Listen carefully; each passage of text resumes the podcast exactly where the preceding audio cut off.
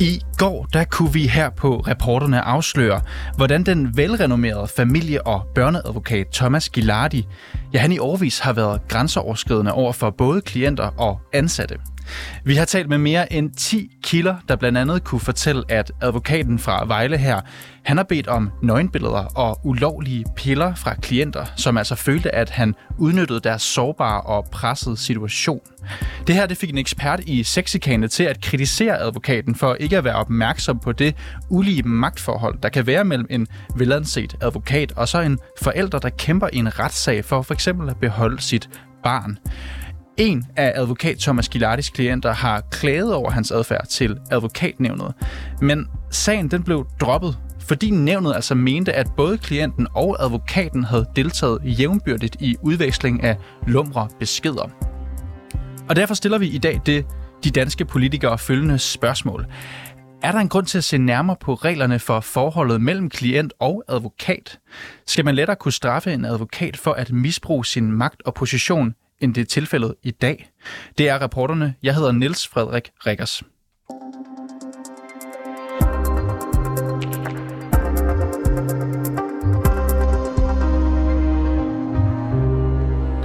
Nu skal jeg sige velkommen til dig, Helle Brandt. Ja. Helle, okay. du er advokat, og så er du formand for Danske Familieadvokater. Og ja. øh, netop Danske Familieadvokater her, det er en, ja, en landstækkende sammenslutning af advokater, der sidder med netop den her slags sager, som øh, advokaten her i Vejle, Thomas Gilardi, han har siddet med. Altså sårbare mennesker i virkeligheden, der står til at for eksempel at miste deres børn. Hvad tænker du, når øh, du hører historierne fra de klienter, som føler sig udnyttet af advokaten her?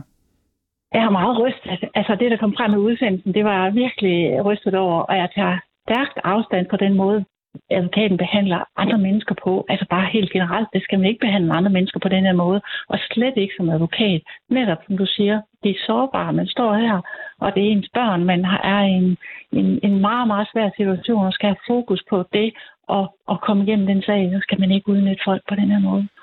Hvad, hvad er det helt præcis, der ryster dig i den her sag? Jamen, Jamen, altså det er overhovedet, at man, man beder om sådan noget. Altså det er at, at kommunikere med andre mennesker på den her måde. Og så er det også, at man jo øh, står og har en tillidsforhold. Altså der bliver brudt den tillid, som man har til en person, skal, skal hjælpe dig. Øh, man får opbygget et forhold til klienten over tid. Man får en masse fortrolige oplysninger.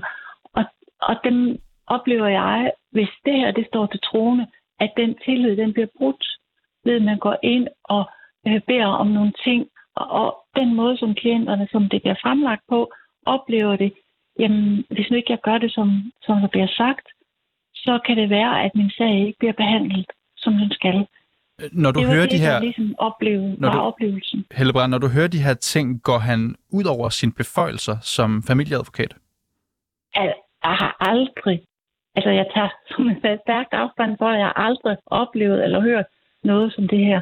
Det er slet ikke den måde, at danske familieadvokaters medlemmer behandler deres øh, det tillidsforhold, som de har til klienten.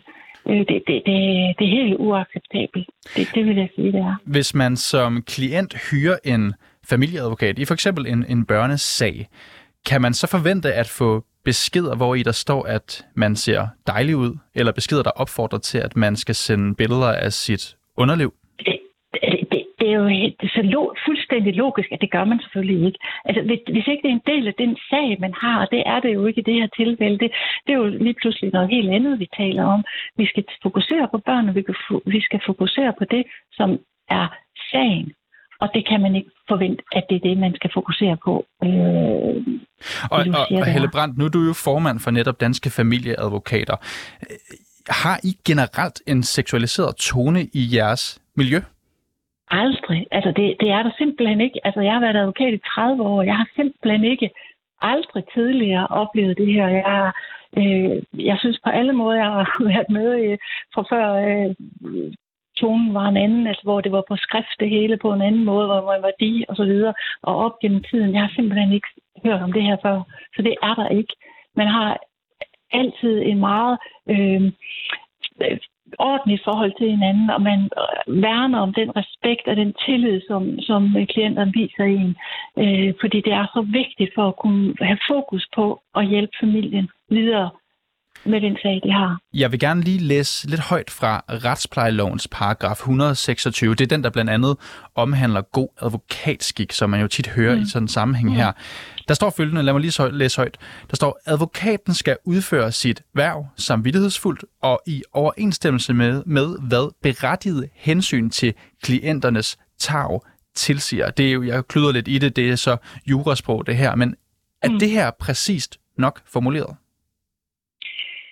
Altså, det, den, det er jo advokatnævnen, der vurderer, om man overtræder de her advokatetiske regler, de her regler, som der er sat op for et advokat. I danske familieadvokater vil jeg tænke, at, at det er ikke en måde at behandle andre mennesker på under nogen omstændigheder. Så jeg tager afstand fra den måde, han har gjort det på. Og om der så er en overtrædelse, det skal vi jo advokatnævnen, og jeg ved, at advokatrådet har bedt om at få en redegørelse for Thomas Galardi. Øh, så, så vi er jo i gang i organisationen øh, Danske Advokater, og, øh, eller Advokatrådet, undskyld, og, og afdække, hvad er der lige øh, i den her sag, og hvordan ser man det fra hans side. Og Helle Brandt, det er jo selv den her formulering, klienternes tag, som jeg gerne lige vil holde mm. lidt fast i. Det kan jo betyde mange ting, og vi snakker jo selv om, at det, det er sårbare klienter, mm. man kan have som mm. familieadvokat. Ja. Klienternes tag, er det præcist nok formuleret? Kan det ikke gradbøjes ret meget? Jo, det kan det, og det, det er det er ikke meget, der skal vurdere om det. Jeg synes, det her det går ud over det, der er grænsen for den tillid, som man har imellem advokat og klient. Der skal man ikke bede om sådan noget, for det har intet med sagen at gøre. Og står det her til troende, så er det fuldstændig uacceptabelt. Og det er jo så advokatnævnen, der siger, det her det er gået ud over det, som er rimeligt og rigtigt i den her sag. Men er, er, er, det, er, det din, er det dit indtryk ud fra det, du hører her, at klienterne har været beskyttet af de her regler? nu beder du mig om at fortolke noget, som jeg ikke rigtig kan fortolke på. Jeg tænker, det her det er, er ikke acceptabel adfærd over for en klient. Og jeg tænker, jeg, ald- jeg har aldrig set det her. Så indtil nu har det jo været en... Øh, har det jo været i orden at have den her formulering. Så skal vi jo have en drøftelse i branchen og i, i ministeriet, om den her formulering er god nok i den moderne verden. Øh, jeg har bare aldrig oplevet det her før. Nu nævnte du selv øh, både advokatnævnet og advokatrådet. En af de kilder, vi har talt med, som man også kunne lytte til i vores udsendelse i går, hun har klaget til advokatnævnet, som altså er dem, mm. som blandt andet kan øh, fratage en advokat sin bestilling. Hun har klaget mm. over advokat Thomas Gilardis opførsel, efter at hun har haft sammen haft ham som advokat. Vi har set sms-korrespondencer mellem dem, hvor han blandt andet kommenterer hendes krop, og senere får han hende til at sende afklædte billeder af sig selv advokatnævnet, de får den her sag. De ender med at frikende advokaten, efter at de har gennemgået sagen. Og jeg vil lige læse højt helt kort, hvad de skriver. De skriver, at advokatnævnet har i den forbindelse lagt særlig vægt på, at den samlede korrespondence mellem dig og advokaten, som I begge ses at have deltaget i, og at ytringerne i denne sammenhæng ikke har en sådan karakter, at disse steder imod god advokatskik. Der er en videre lagt vægt på, at adfærden ikke ses at have karakter af udnyttelse eller misbrug af advokatens position. Hmm. Nu har vi jo ikke siddet i rummet, Hellebrand, og vurderet det her, da det blev besluttet, men øh, helt kort, hvad tænker du om den her vurdering? Altså, nu er det jo advokatnævnet, der har vurderet det her, og, og, og det er jo deres vurdering, at nu er advokatrådet, der går ind og beder om en forklaring fra, øh, fra Thomas Galardi, og hvordan de vurderer på det.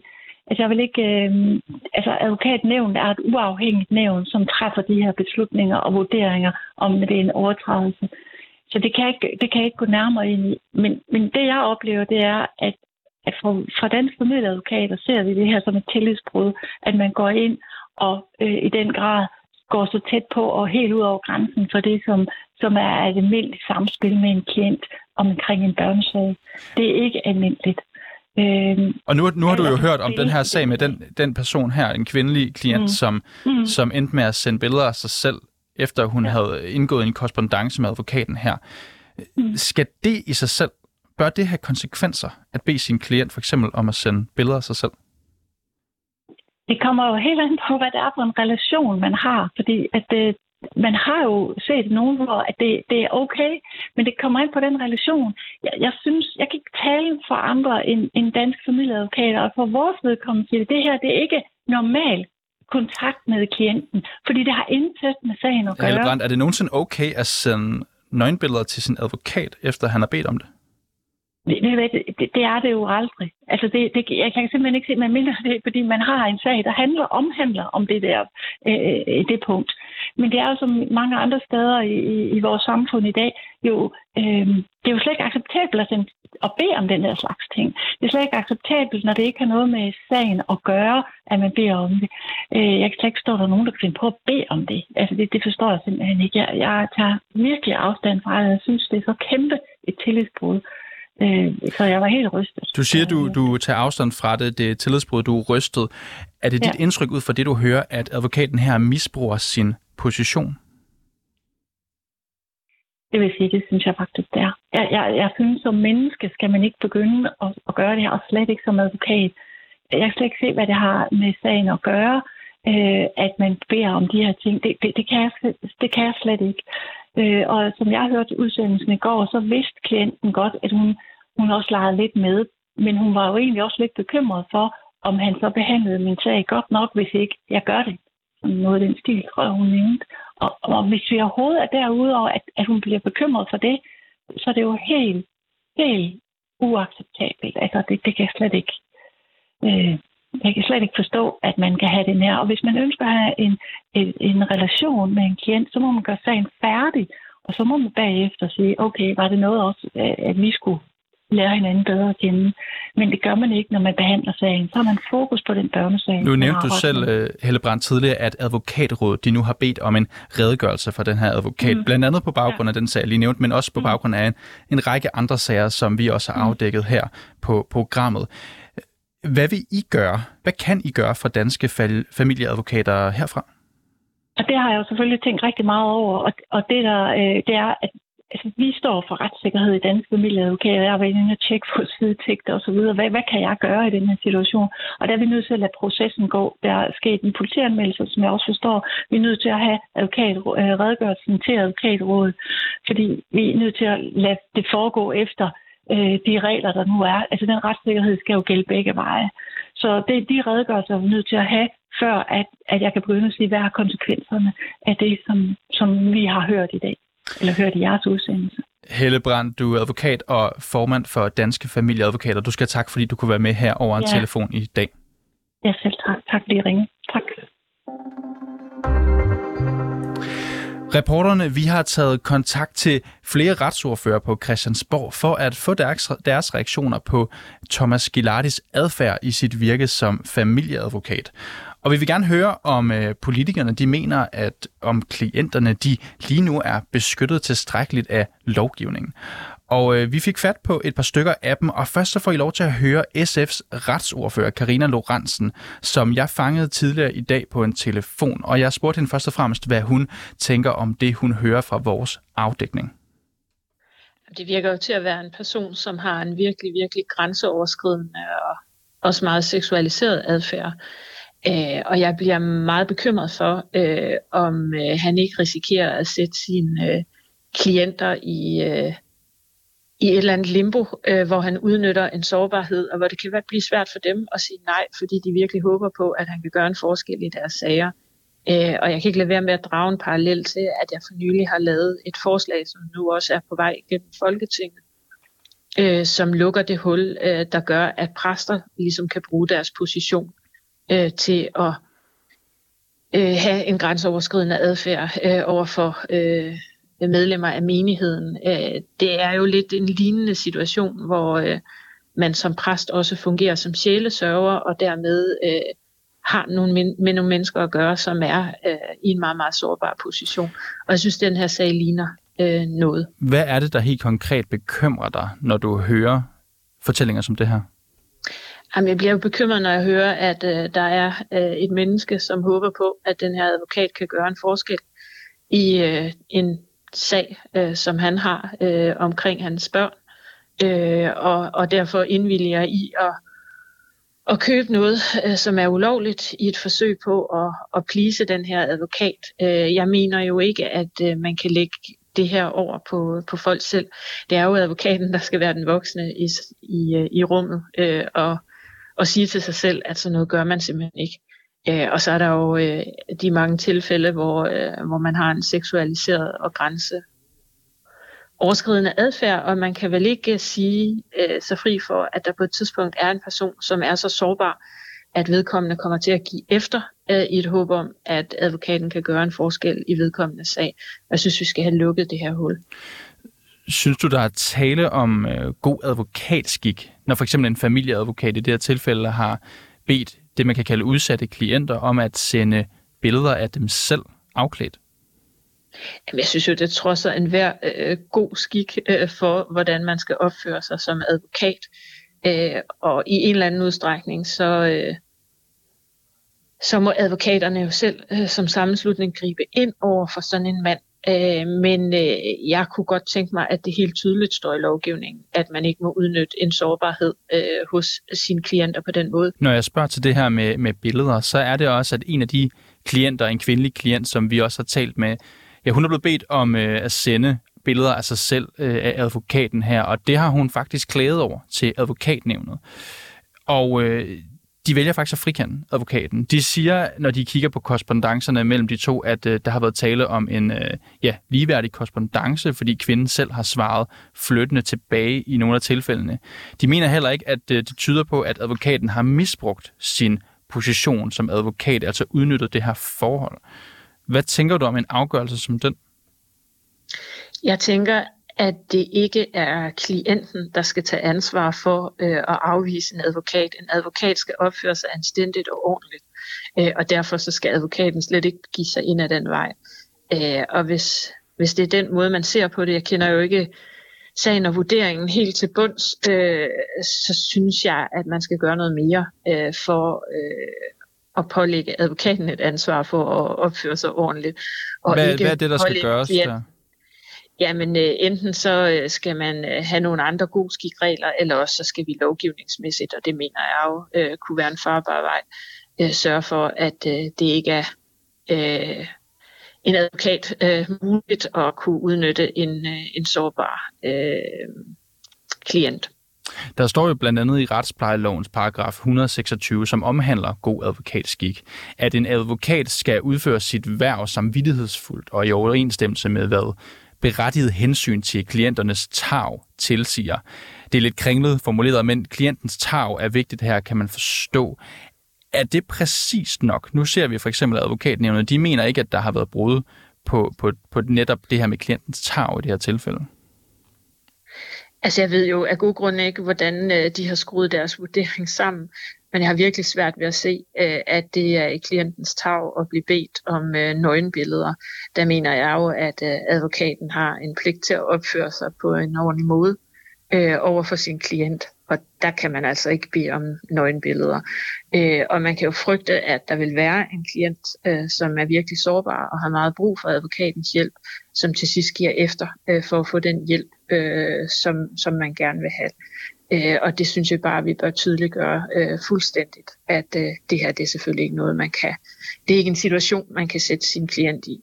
Men det er jo også voksne mennesker, der er tale om, altså når man modtager sådan nogle beskeder og svarer tilbage en flyttende tone, så kan det vel også være svært at vurdere, at der har været tale om en ikke ligeværdig relation.